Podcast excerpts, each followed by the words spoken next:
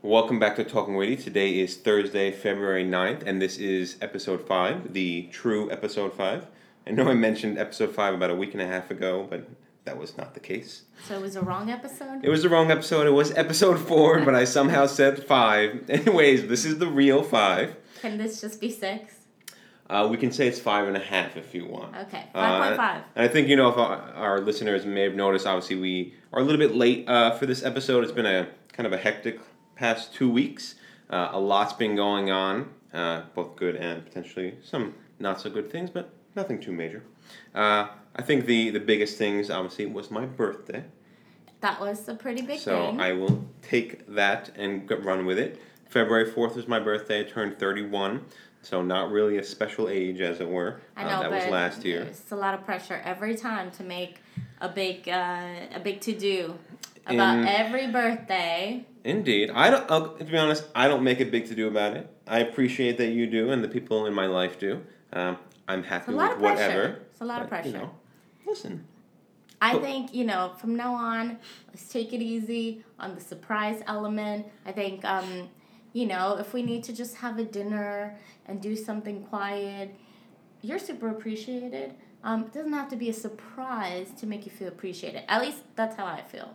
I appreciate surprise. Okay. Element, but I feel like we take it to the next level sometimes.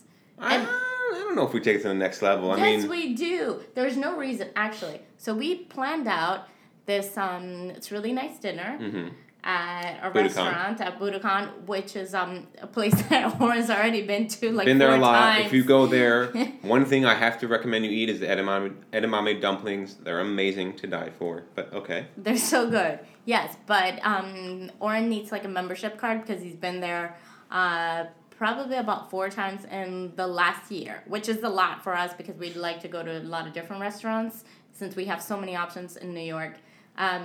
But, you know, we had my sister Jen, we had his sister Lexi, and Oren's mom Deborah. And during dinner, Jen just decides to ask Oren how he feels about the show that we're going to see, which was a surprise. But I guess... Yeah. She did. She blew that one, but... I guess I failed to mention it was a surprise. That seems to be the case amongst the people who were involved with planning. I guess. We had some other friends who joined us for the show, which we're going to talk about in just a second, who did kind of mention that the surprise notion was not explained.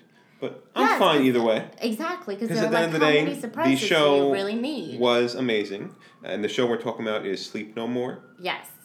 If you've not heard about it, it's been around for a number of years already at this point in New York City. It's super popular. They don't advertise. It's all word of mouth. Yeah. And seriously, they don't need to advertise because that's what we're here for. Right. And it's on West 27th and 10th in a kind of an old hotel building. And basically what it is, if you're not... Warehouse / hotel, whatever the case may be. If you're not familiar with what it is, it's basically a play that takes place in amongst 6 different floors in the building, amongst 100 different rooms. It's a silent play where basically you're going to be free roaming around the floors. Everybody's wearing a white mask, so no one sees anybody's face. And of course, the actors... the actual people who are watching the show. Mm-hmm. So myself and Michelle and people who joined. The audience will be wearing white masks. So you're literally walking around all these sets. Everything is kind of dressed up in specific sets. You had like an insane asylum, a cemetery, a forest, a home, a bathhouse. And basically the actors are going through each of the sets, and you're following them and seeing what they're doing. Once again, it's silent, so they're not saying anything, but it's all kind of... You're interpreting what they're doing, and then they potentially start leaving the room, and you got to follow them if you're interested to see where their story ends up going. And I think it was... it's something very unique. Me personally, I'm not into kind of plays and stuff like that. I don't really care to go to Broadway and stuff like that. I know you do.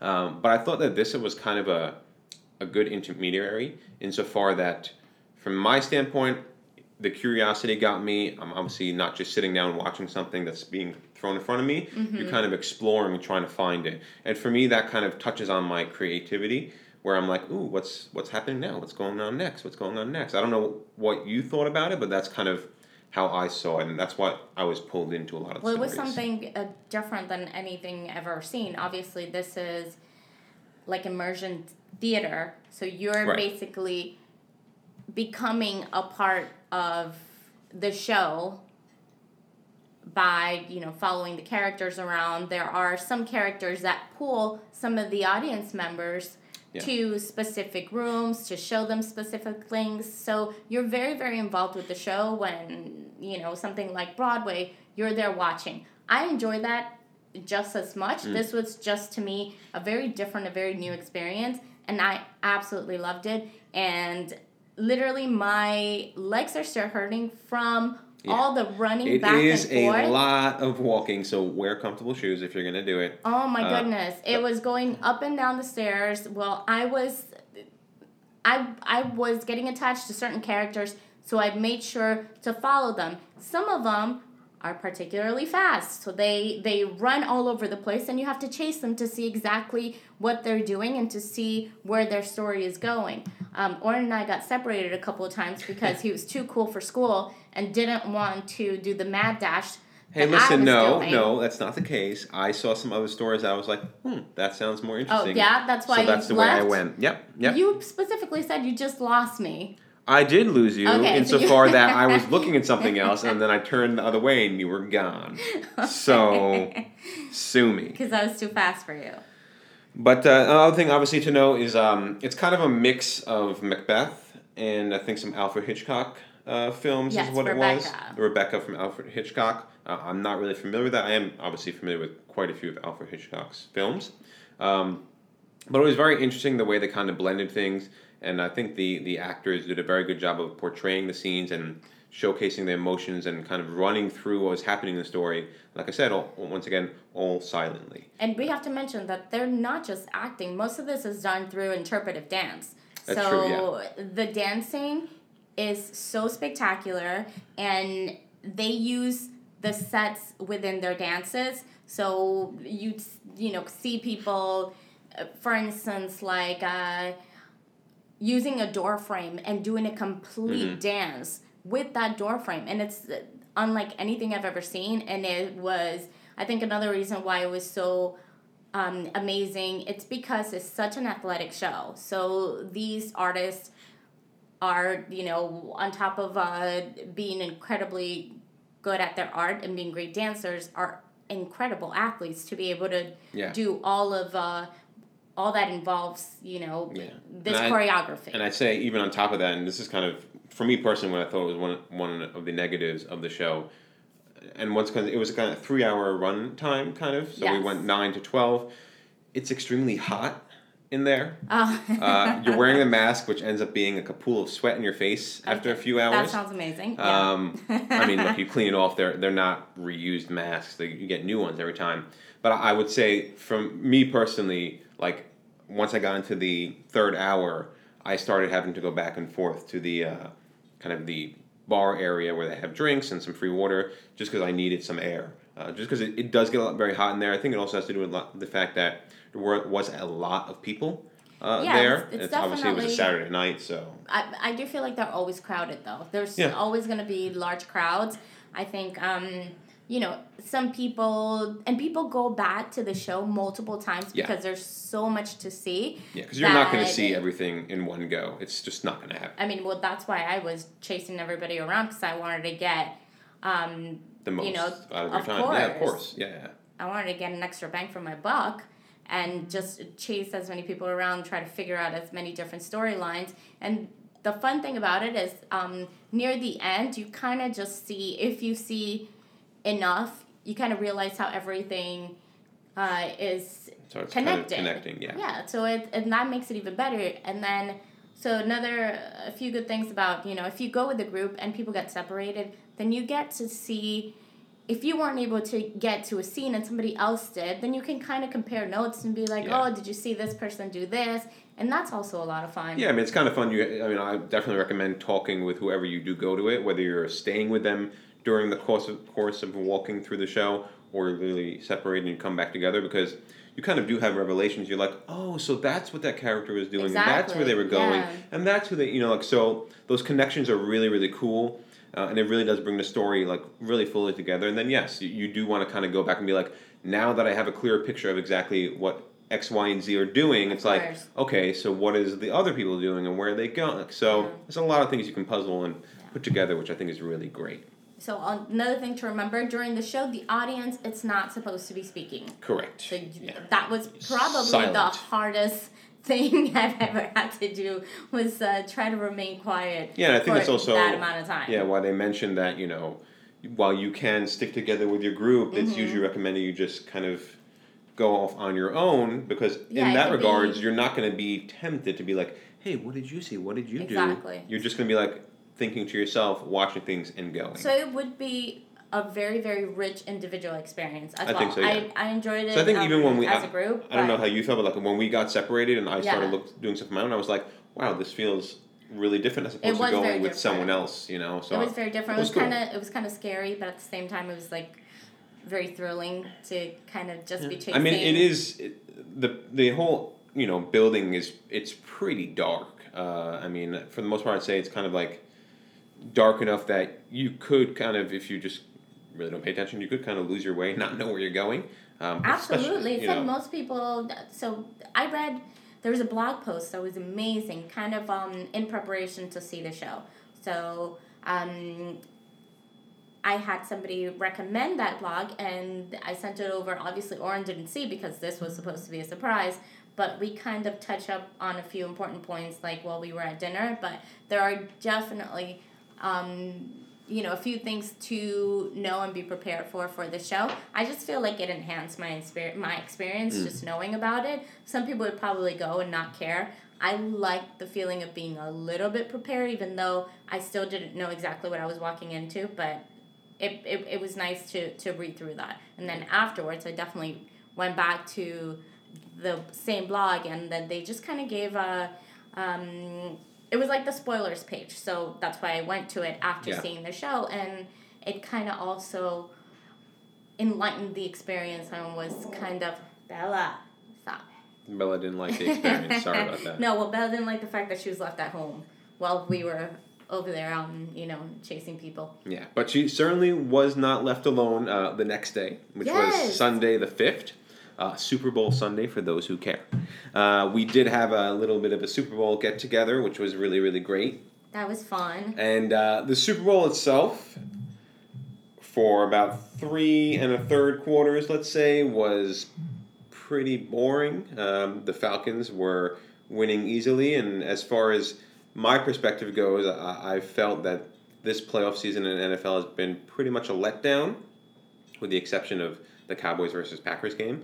But of course, that fourth quarter came, and lo and behold, Tom Brady did it again and made the Patriots win the Super Bowl. And I barely paid attention. This was like the first Super Bowl in a while that I wasn't literally just sitting by the TV while we were hosting, so I was paying attention to our friends and kind of doing things around the house. And then I was so confident, and first of all, I was rooting for the Falcons. Yeah, and we were rooting for the Falcons. I think people should really understand. Like, I'm a Packers fan. Obviously, Michelle roots for the Packers as well, by association. But I think we were just rooting for the Falcons from the standpoint that, A, they haven't had the championship. B, they're all the first time getting to the Super Bowl. And I think C, most of all, nothing against the Patriots, but we kind of want someone else to win. The Patriots have won the Super Bowl quite a bit in the Tom Brady era. Mm-hmm. And I think it's kind of like, enough is enough. Let's get some new champions and new kind of blood in the pool here. Well, they've just been doing so well. I think that was really it. I just thought that they really had what it took to become champions. They were playing. I mean, I mentioned a few times, especially as we get to halftime, they were playing the same way they played against my Packers. They were destroying the Patriots. Yeah, they were doing the same exact thing, and I was like, okay, great, good. This is what I want to see.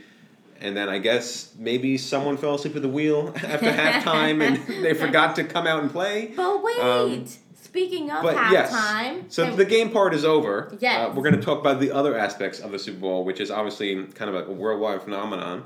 And of course, starting with the Super Bowl halftime show. Oh my gosh, so Gaga killed it. Yes, she did. I think one of the best shows probably, one of the best halftime Super Bowl shows I've ever seen. And I love that you're saying that.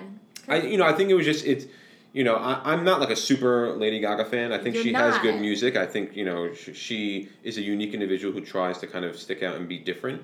But I just think the music was really great. The kind of the way it was set up was really great. The fact that she stood on the roof of the dome and jumped in with as the camera just kind of cuts away, so you just see her disappear. It was like, that's pretty cool. I think the performance overall, she was great. She really was, and she was exactly what was needed. It was like super uplifting and entertaining. Also, a lot of her lyrics are very much kind of positive. And so fun, absolutely, and. Basically, she is a champion for, individuality and self-love and equality. So in a time like this in the U.S., I feel like she was the perfect fit, and I absolutely loved the performance. And then before we even kind of end that topic, I will say... one thing which we were all kind of surprised at is that there was no guest appearance. Usually you have a guest appearance of another singer or something else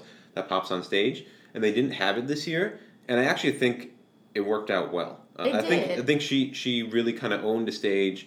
The crowd was very much into it. I don't think she needed it, so I think, good on them for letting her take full reins over it and just, do her thing. Absolutely, and I feel like she just felt the same way. Yeah.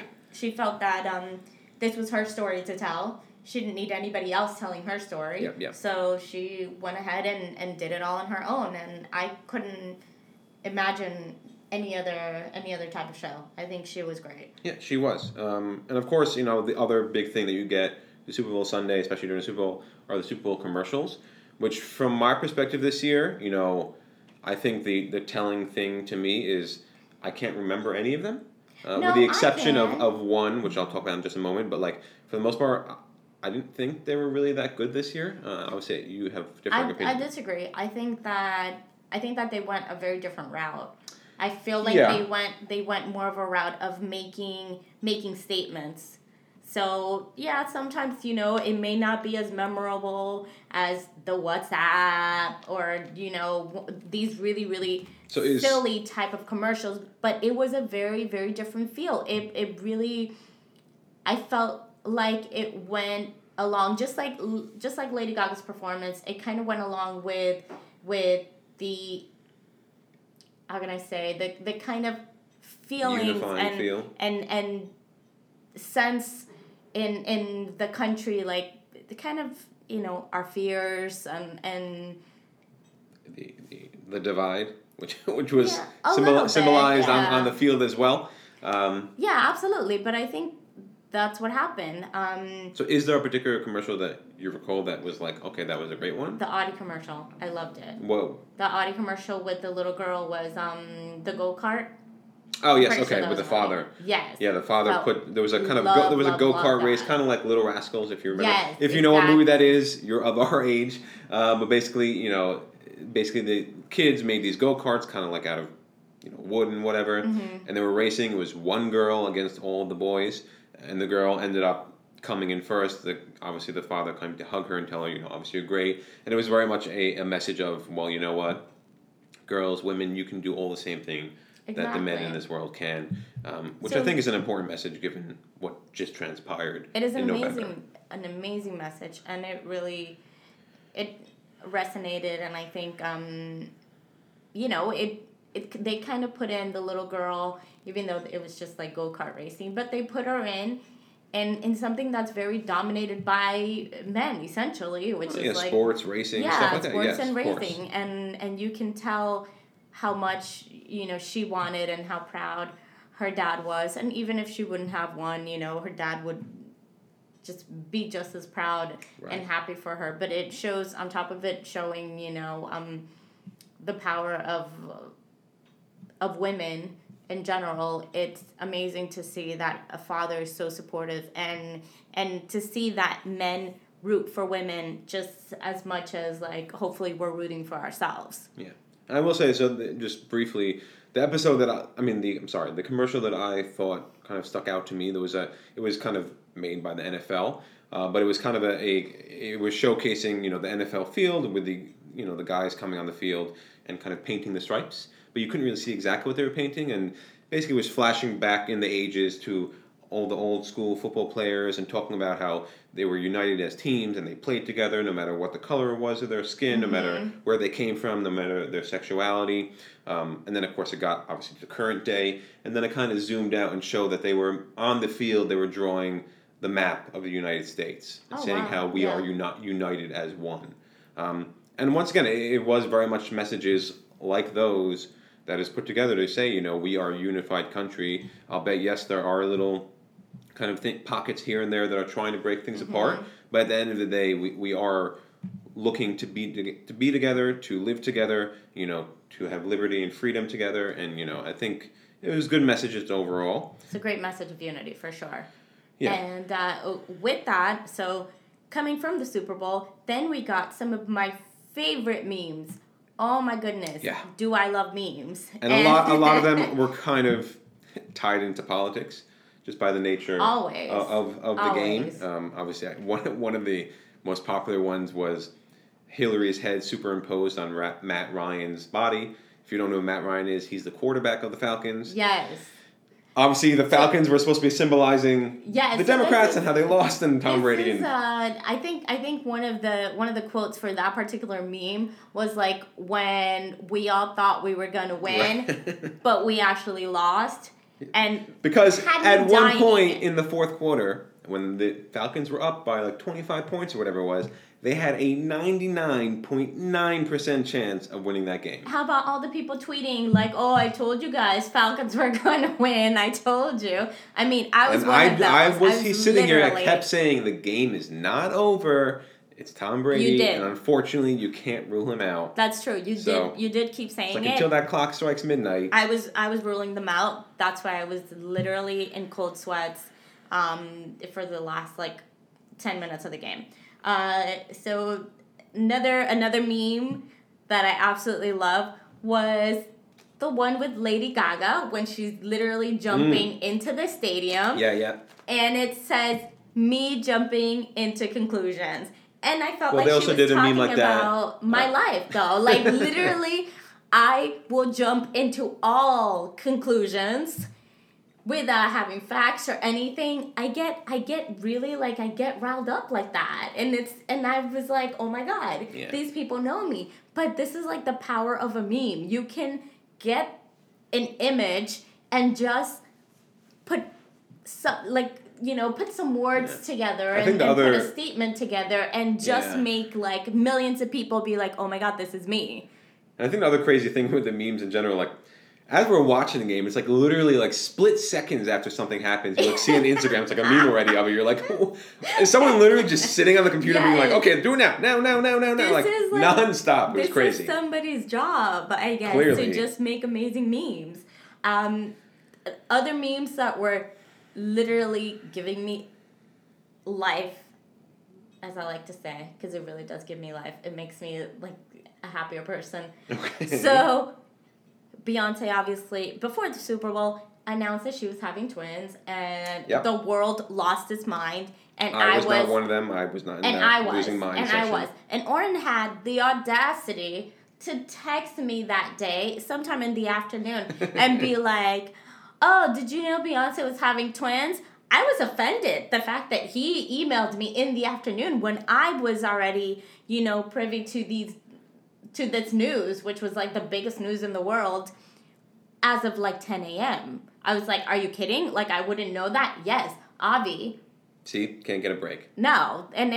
But on top of it, just like, trying to be nice in the conversation, and then I get skewered for it. No, not okay. It was the announcement, and then the memes that came out of it that were just magical. I don't think I saw. Did you?